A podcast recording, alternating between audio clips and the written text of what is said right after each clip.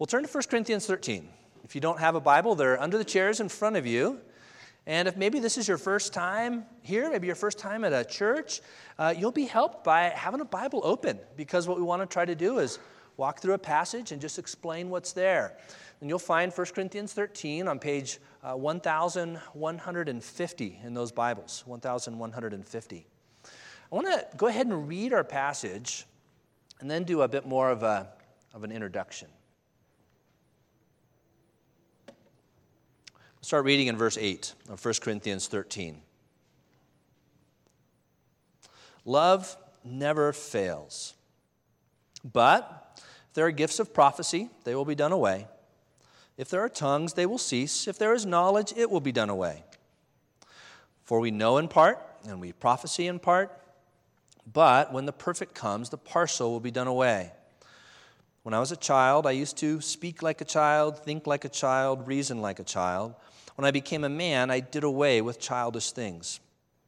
For now we see in a mirror dimly, but then face to face. Now I know in part, but then I will know fully, just as I also have been fully known. But now faith, hope, love abide these three, but the greatest of these is love. We move what, from what is perhaps one of the easiest parts of 1 Corinthians uh, the early description of love in chapter 13. It's easy, not because it's easy to do, but easier for us to understand. We know what patience is and kindness, and we can read those passages and feel like we get a sense of what's going on earlier in chapter 13. To, to perhaps one of the more difficult passages in 1 Corinthians, passage that deals with with tongues, as we saw last week, with this supernatural gift, with prophecy, when it will be done away. A, a, a description of this thing called the perfect that will come and do away with prophecy. There's understandable confusion sometimes as we encounter this passage, uh, but it ends up being incredibly relevant. It's relevant in particular today as we lean into prophecy in this passage and try to understand it because there is no end to people claiming to be prophets, claiming to speak from God and represent Him and declare new truth to the world. I'll give you some examples. One self proclaimed prophet in the 90s claimed that Southern California would experience an earthquake so massive that California would be swallowed up by the Pacific Ocean. And he said that would happen by the end of the 90s. Another, uh, claiming to speak from God, said that uh, an earthquake would cause immense destruction on the East Coast uh, by the year 2000. I don't know what it is with the preoccupation with earthquakes, but that was focus of a couple at least there, saying, Thus says the Lord, essentially, that this would happen. More recently, literally hundreds who claim to be prophets speaking from God predicted uh, an outcome to this past presidential election that was different than what we ended up seeing. And even after the election itself and the inauguration in January, literally a hundred or more continued to say that it was going to be reversed by March. And March came and went, and nothing has changed. Now, to be clear, these aren't people saying, I, think the election result should have been different. I think there was mismanagement or some type of fraud, or I wish it would have been different. But people claiming to be prophets saying, this will happen. And they were wrong. How are we to assess claims like that? Are, are prophets still active today? And if so, what do we do with error like that? Not only that, there's movements, whole movements that people start claiming to be prophets, and they gain tremendous influence over the lives and wallets of people. How are we to assess that? Is that consistent with the biblical passage or the biblical pattern? Well, this passage will start to address that. It really leads into chapter 14, uh, which will deal with contrasting tongues and prophecy. And so, what I'm trying to do these couple weeks, last week and this week, is set the stage on these two gifts in particular so that when we get to chapter 14, we can more easily understand what's happening. This is a part two. So if you weren't here last week, I encourage you, um, if you have questions on some of this, jump on our website and listen to the message from last week. What we saw last week, we began with verse 8. And I want to remind you that that's the context here that love will never fail, will never end. He's going to describe some things that will come to an end, but he says that love is not one of those things. Uh, love will never fail. It will never become irrelevant. It will never end. He'll, he'll end the very end of the chapter by saying, Love is the greatest. So remember, that's the context. But it's in the midst of that, he gives some particular instruction on really tongues, the gift of tongues, and prophecy. Tongues is what we looked at last week. And I made an argument uh, that I believe tongues has, has ceased. If you missed that, though, you have questions on that, you wonder how we view that here, how we teach on it, I'd encourage you jump on our website or our YouTube page and kind of get caught up. But we're going to turn our attention today to the next emphasis in here. And the emphasis now is on prophecy. So look again at verse 8. It says, Love never fails. But if there are gifts of prophecy, or I might just say prophecies, if there are prophecies, they will be done away. If there are tongues, they will cease. If there is knowledge, it will be done away. It's obvious there's a different verb being used there, a different description of what will happen to prophecy and knowledge compared to tongues. It says tongues will cease. I tried to make a case last week that that's describing it ceasing on its own after it accomplishes its purpose. But it says of prophecy that it will be done away. Something will cause it to come to an end.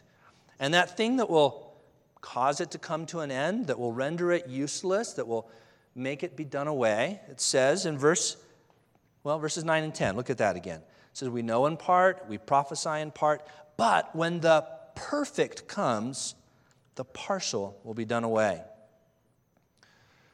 So we end up with questions. What exactly is prophecy? When will it be done away? And what is this thing called the perfect that will cause it to be done away? I'm trying to work through those together, and I want to maybe warn you that this might feel a little bit technical or academic, but it's because it's so crucial. And so I want to take some good time to look at some passages, to define terms, We'll get more into prophecy in chapter 14, but I want to try to lay that foundation now.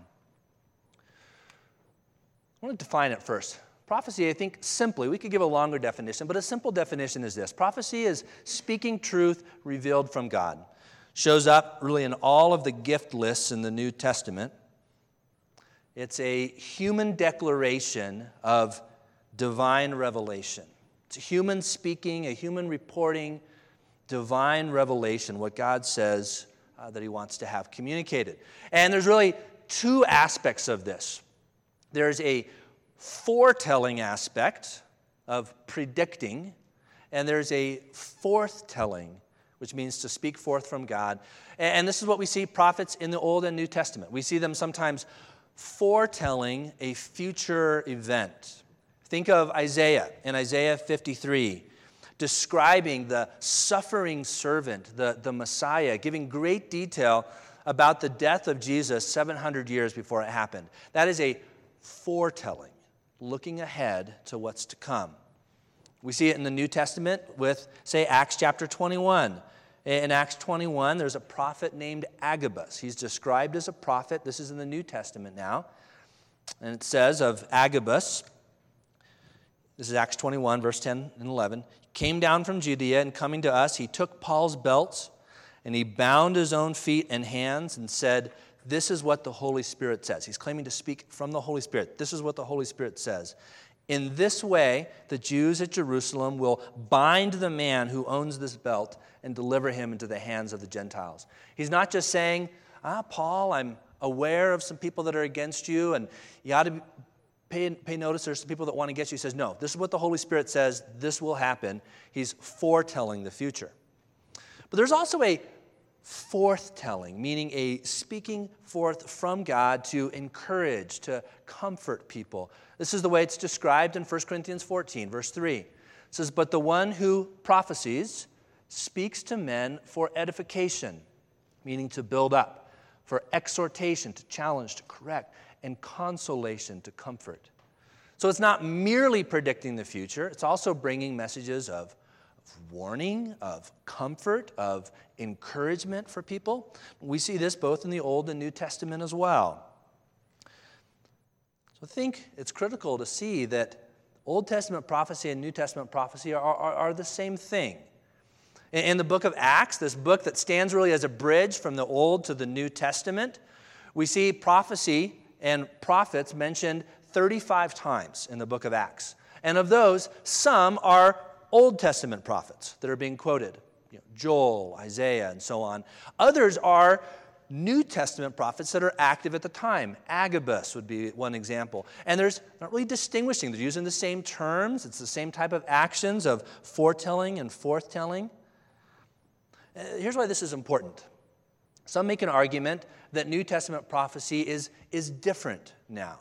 That, that, that, yes, in the Old Testament it was infallible, it was speaking from God, it had to be correct, otherwise there were consequences. But now it might be fallible. They might make mistakes, they might not get it right, but that's okay because it's a different thing now. There's really not support for that, I think, in Scripture. It's described in the same way, it's the similar terms, similar words, similar actions. Uh, so I think we're meant to hold them to the same standards. That, that will come up as we kind of develop this a little further. So, if this is what prophecy is speaking forth from God, either in a foretelling or a forthtelling type way, when will it be done? It says here it's the perfect. When the perfect comes, prophecies and knowledge will be done away. That's what we see in these verses in 9 to 12.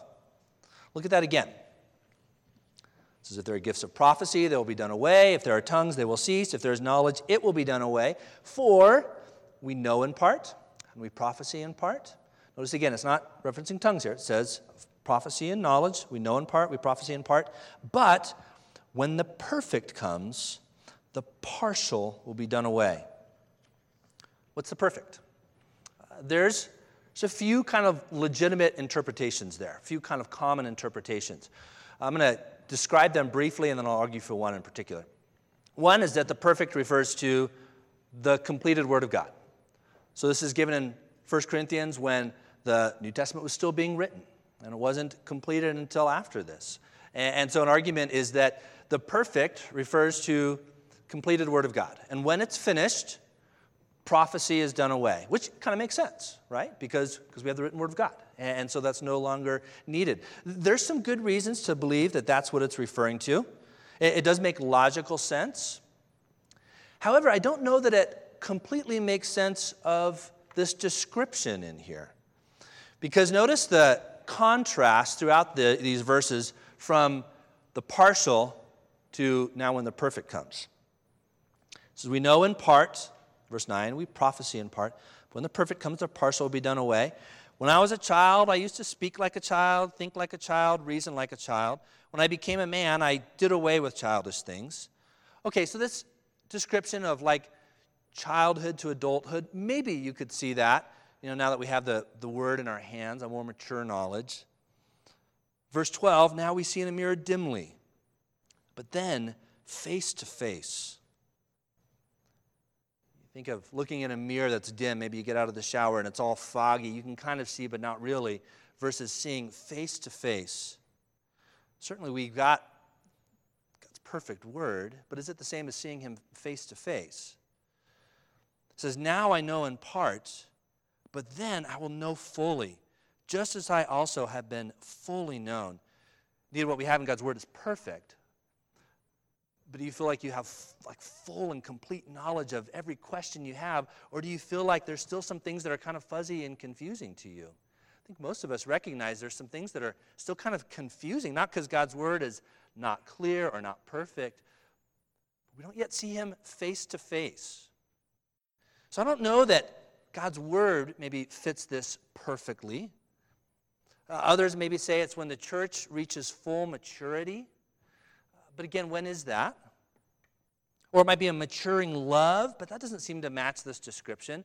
I, I think the, the best way to interpret it, and this is the majority view, would be that the perfect represents the eternal state when we're with Jesus one day. We die, we go to be with him, or Jesus returns and he sets up new heaven and new earth, then We will see him face to face. That's the description in Revelation 22, verses 3 and 4. Says, There will no longer be any curse. The throne of God and the Lamb will be in it, and his bondservants will serve him, and they will see his face. That time we will see him fully. We, we will know him even as we're fully known. Even our faith and hope will be replaced by sight. Notice that's how it ends at the end of chapter 13. It says, Now faith, hope, love abide these three, but the greatest of these is love. At that time, our faith will be replaced by sight because we'll see him as he is. Our hope will be satisfied because we will be with him. This expectation we're longing for and looking ahead to in faith, it will be fulfilled in him. So I, I think that the best way to interpret that perfect then is when we're with him. Before we press on to what are the implications for prophecy, I want you to just soak that in for a moment. If you feel like you're living in confusion, like you're you're digging in the Word, you're growing in knowledge of God, but life just seems fuzzy and unclear and chaotic. Man, how good will it be when that is replaced with just full knowledge of Him one day? Because we see Him as He is and we are with Him. I, I long for that day. I don't know about you. So, if that's the perfect, and that will do away fully and completely with prophecy because it'll have served its purpose. Where does that put prophecy now? Does this mean that prophecy is continuing currently? I don't think so. I, I don't think that we can make that case from what we just read in 1 Corinthians 13, because I think that's looking to something yet ahead. But I don't think that means we have to conclude that prophecy is ongoing in a new revelation sense today. And, and I want to give you some reasons for that. Part of it goes back to some arguments we made last week. And so, again, if you weren't here last week, might want to catch up on that message. But one of the points we made last week is that Ephesians 2:20 says talks about the church having been built on the foundation of the apostles and prophets, Christ Jesus himself being the cornerstone. That's this foundation laying of the church, the apostles and prophets, these unique roles. They're the early church to lay a foundation, a solid foundation that the church could be built upon. And as that was fulfilled, there wouldn't be an ongoing need for this. The apostles, we see not continuing. They've accomplished their purpose. They, they were uniquely qualified as eyewitnesses of Christ, seeing the resurrected Christ, even. They were uniquely serving in that way. And so then what we end up seeing is the early church devoting themselves to the apostles' teaching. Acts 2:42 describes it that, way. It says they were continually devoting themselves to the apostles' teaching. They, they were rallying around it. And that's what we have. That is what we have in the Word. We've got this revelation preserved for us. Now we have the prophetic word made more sure is the language in 2 Peter. And in this passage, Peter is contrasting his own eyewitness experience to now this word that we have. It says, We have the prophetic word made more sure, to which you do well to pay attention, as to a lamp shining in a dark place until the day dawns and the morning star arises in your hearts, which is probably a reference again to the coming of Christ. It says, We have this prophetic word. It's sure. Pay attention to it. And he goes on to say, but know this, first of all, that no prophecy of Scripture is a matter of one's own interpretation. For no prophecy was ever made by an act of human will, but men moved by the Holy Spirit spoke from God. This is what we have in the Word that's been preserved for us. We have this revelation from God that is sure. It is, it is in that sense reliable. So that's what we rally around for our teaching. So those that that argue that prophecy continues today in a direct revelation sense, where they can say, Thus says the Lord, and they're speaking for the Lord, they find themselves having to make one of two positions. One is that it's continuing today and it's 100% accurate, it's authoritative, in which case they're putting it on the level of Scripture. The other is to say, and, and this is more the argument, no, it's, it's continuing today, but it's, it's fallible, it has errors, um, it's not authoritative in that way. But then you end up changing the way prophecy is described, both in the Old and New Testament, to arrive at that conclusion. So while I don't believe that the perfect is referring to the, the word doing away with, with prophecy, I, I do believe that as the word, the canon of Scripture was completed and closed, that, that did kind of bring an end to this ongoing direct revelation. Now, there will still be some prophecy in the future. We know this because uh, Revelation chapter 11, verse 3, describes the way that God will raise up two prophets during this great tribulation period, and for three and a half years they will speak for God. And, and so that is prophecy yet to come. And so it hasn't fully been done away. There will be some use for that yet in the future. But we shouldn't be expecting ongoing revelation today. Uh, some who believe that direct revelation from prophecy has ended today do say that it, it can still be applied in an ongoing way as people powerfully apply the Word of God to real life today. Uh, John MacArthur would be one that holds that view, a guy that I, I really esteem. That would be his view, that it continues, but not in a direct revelation sense, more of a explaining Scripture sense. Uh, while I respect that and I see how it fits with this idea that prophecy has not fully been done away, it doesn't seem to me all that different from the gift of teaching. And it seems to maybe be a little bit different nuance for how prophecy is described. So I'm not sure that that's the best way to take it, although you know, I think there's some good reasons for that. Maybe you're not convinced, though. Maybe you're not convinced and you think, well, maybe it doesn't seem like a closed case. Maybe it is ongoing. I want to give you a few things to consider. Throughout the Old and New Testament, we are told that we must test prophets who claim to speak for God. We must. The, the danger of false prophecy runs through Old and New Testament. Almost every single book includes a warning about this because it's so serious for somebody to claim to speak for God and to mislead people. So we see statements like this. This is Jeremiah 14 14. Then the Lord said to me, the prophets are prophesying falsehood in my name. It's falsehood. They're claiming to be speaking for me, but it's false. I have neither sent them nor commanded them nor spoken to, to, them. They are prophesying to you a false vision, divination, futility. It's the deception of their own minds. It says, Watch out. There's going to be people that claim to speak for me, and they're, they're lying. They're not accurate. They may be deceived themselves, but it's falsehood. Matthew 7 15, Jesus says, Beware of false prophets who come to you in sheep's clothes, but, uh, uh, clothing, but inwardly are ravenous wolves. Jesus himself, kind and gentle Jesus, warned about false prophets. 1 John chapter 4, even with a beloved at the beginning, uh, a compassionate reminder to his people that he cares for. He says, Do not believe every spirit, but test the spirits to see whether they are from God, because many false prophets have gone out into the world. So we must evaluate somebody who claims to speak for God. But how? How do we test a prophet? I'm going to give you three. And these are found in the Old and New Testament both. Somebody who claims to speak for God. I, I think that that has ceased right now. That's, that's, it's, it's not going on currently. But, but if it were to be, or somebody claims to be, what are some three, what are three tests that we should use? I'm going to give you them. First, does their teaching match what God has already revealed? Does it match what God has already revealed? God has already explained himself. We have it recorded in Scripture. Does it match that? In Deuteronomy chapter 13, it's a little bit longer passage, so I'm not going to have it on the screen, but you can turn there if you'd like. This is what, what it says of somebody who claims to be a prophet.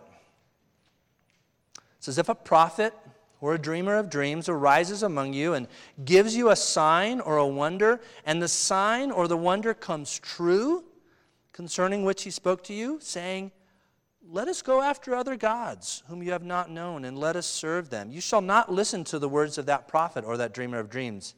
Did you get that? He says, even if he comes and he does a miracle, he pulls it off.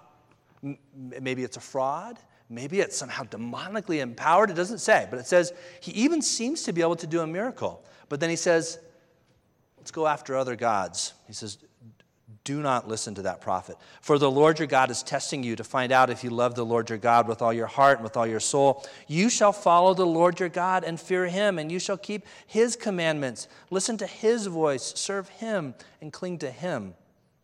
But that prophet or that dreamer of dreams shall be put to death because he has counseled rebellion against the Lord your God, who brought you from the land of Egypt and redeemed you from the house of slavery.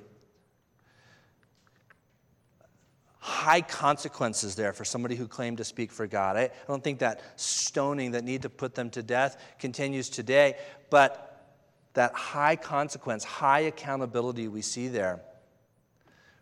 Even continuing in the New Testament, in Galatians 1 8 says, But even if we or an angel from heaven should preach to you a gospel contrary to what we have preached to you, he is to be accursed. It says, If it's contrary to, to what we have, don't listen to it. He is to be accursed.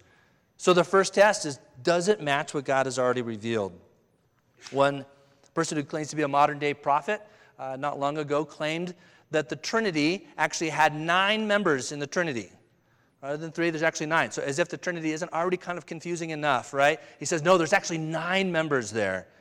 And he went off with this kind of long explanation and claiming to be a prophet. That would be a violation of this clearly, because it's contrary to what God has revealed in His Word.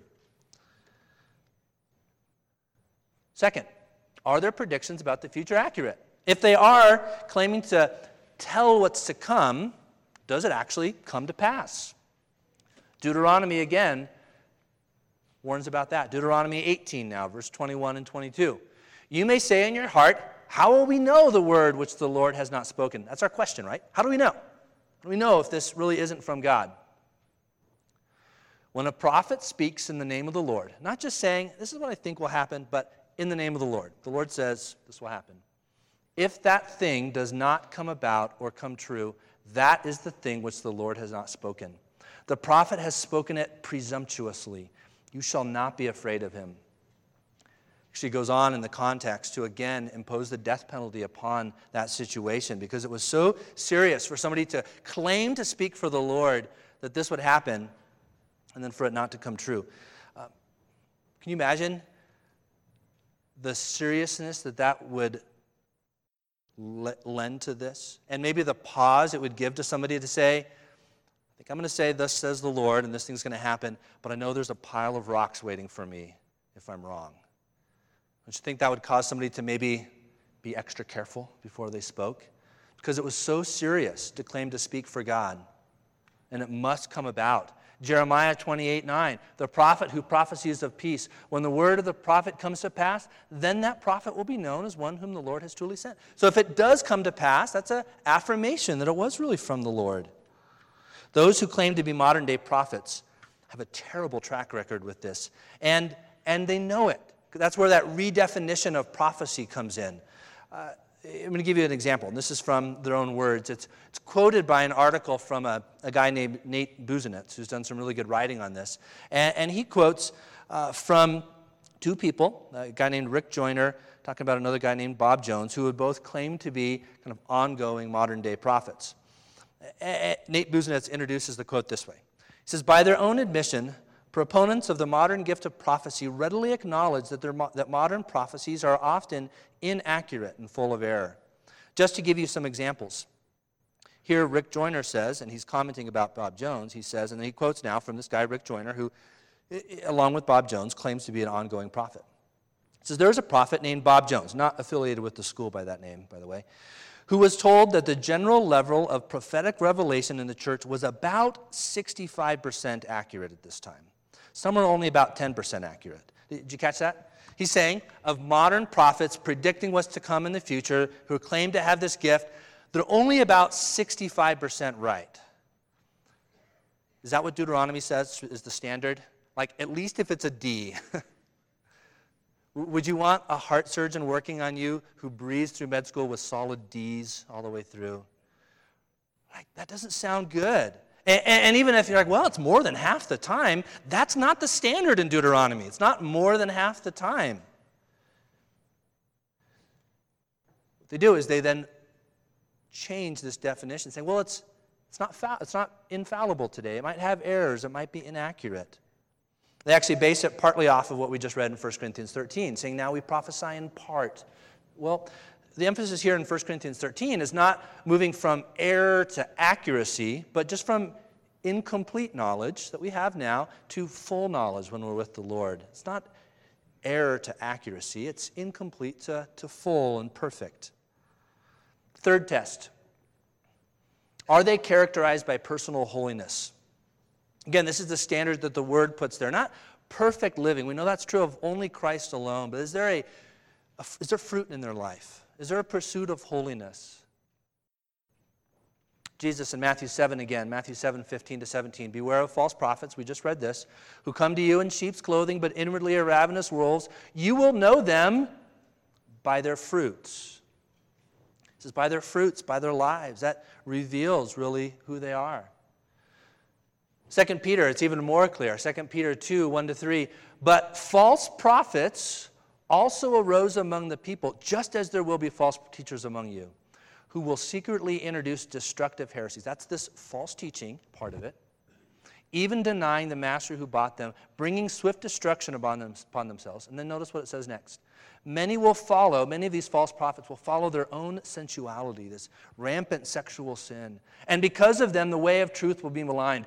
Could there be a better description of the last 20, 30 years of televangelists and then the scandal in society? As somebody with this prominent claiming to be prophetic ministry has this huge fall related to maybe a hidden adultery, something like this, and it's just scandalized in the public eye. The truth is maligned. And in their greed, they will exploit you with false words. Their judgment from long ago is not idle, and their destruction is not asleep.